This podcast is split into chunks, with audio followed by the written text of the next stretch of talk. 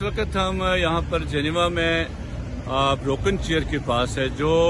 یہاں کی ایک سیاحتی اور ثقافتی جگہ ہے، جہاں پر دنیا کے مختلف ممالک سے آنے والے سیاح اور مندبین یہاں آ ضرور آتے ہیں، یہاں سے فوٹو کھنچواتے ہیں اور یہاں کی تصاویریں جو ہیں اپنے ساتھ ایک یادگار کے طور پر لے جاتے ہیں۔ تو ہم نے یہاں پر اب دیکھا کہ کشمیر کا ڈیلیگیشن یہاں پر انہوں نے یہاں پر ایک ٹینٹ لگایا ہے آکوپیشن ٹینٹ اور اس کے ساتھ چند بینرز ہیں پوسٹرز ہیں، جو کشمیر کی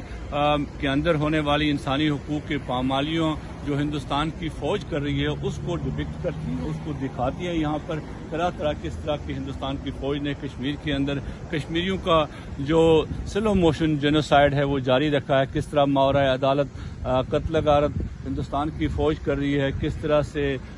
گھروں کو مسمار کیا جاتا ہے۔ ان تمام چیزوں کی یہاں پر، ان جو یہ یہاں پر فوٹوز لگے ہیں، جو ایگزیبیشن لگی ہے، اس میں نشاندہی کی گئی ہے۔ لیکن اس میں سب سے بڑی بات یہ ہے کہ کل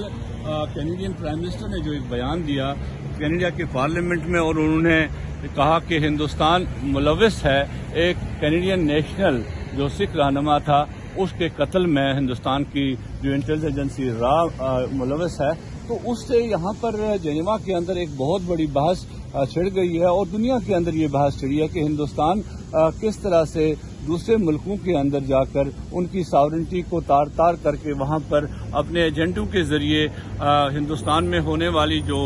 آزادی کی تحریکیں ہیں، ان کے رہنماؤں کو قتل کرتا ہے۔ تو اس بات سے یہ ثابت ہوا کہ جو کشمیری سال ہا سال سے یہاں اقوام متحدہ کے انسانی حقوق کونسل میں اور دوسرے فورمز میں یہ بتاتے چلے آ رہے تھے کہ کشمیری رہنما جو کچھ مسٹیریس حالات میں قتل کیے جاتے ہیں، ان کو نامعلوم بندوق بندوق بردار قتل کرتے ہیں اور ہم ہمیشہ کہتے ہیں کہ یہ ہندوستان کی ایجنسیاں کرتی ہیں۔ آج ہم نے یہاں پر یہ مطالبہ دہرایا ہے اور لگاتار کہا ہے، جس طرح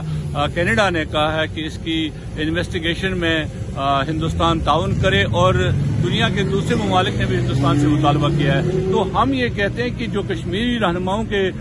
قتل کیے گئے ہیں، ہندوستان کی ایجنسیوں کے ذریعے، ان کی بھی یہ غیر جانب جاننا تحقیقات کی جائے اور یہ تحقیقات اقوام متحدہ کو، کا کوئی ادارہ کرے اور اس سلسلے میں کوئی یہ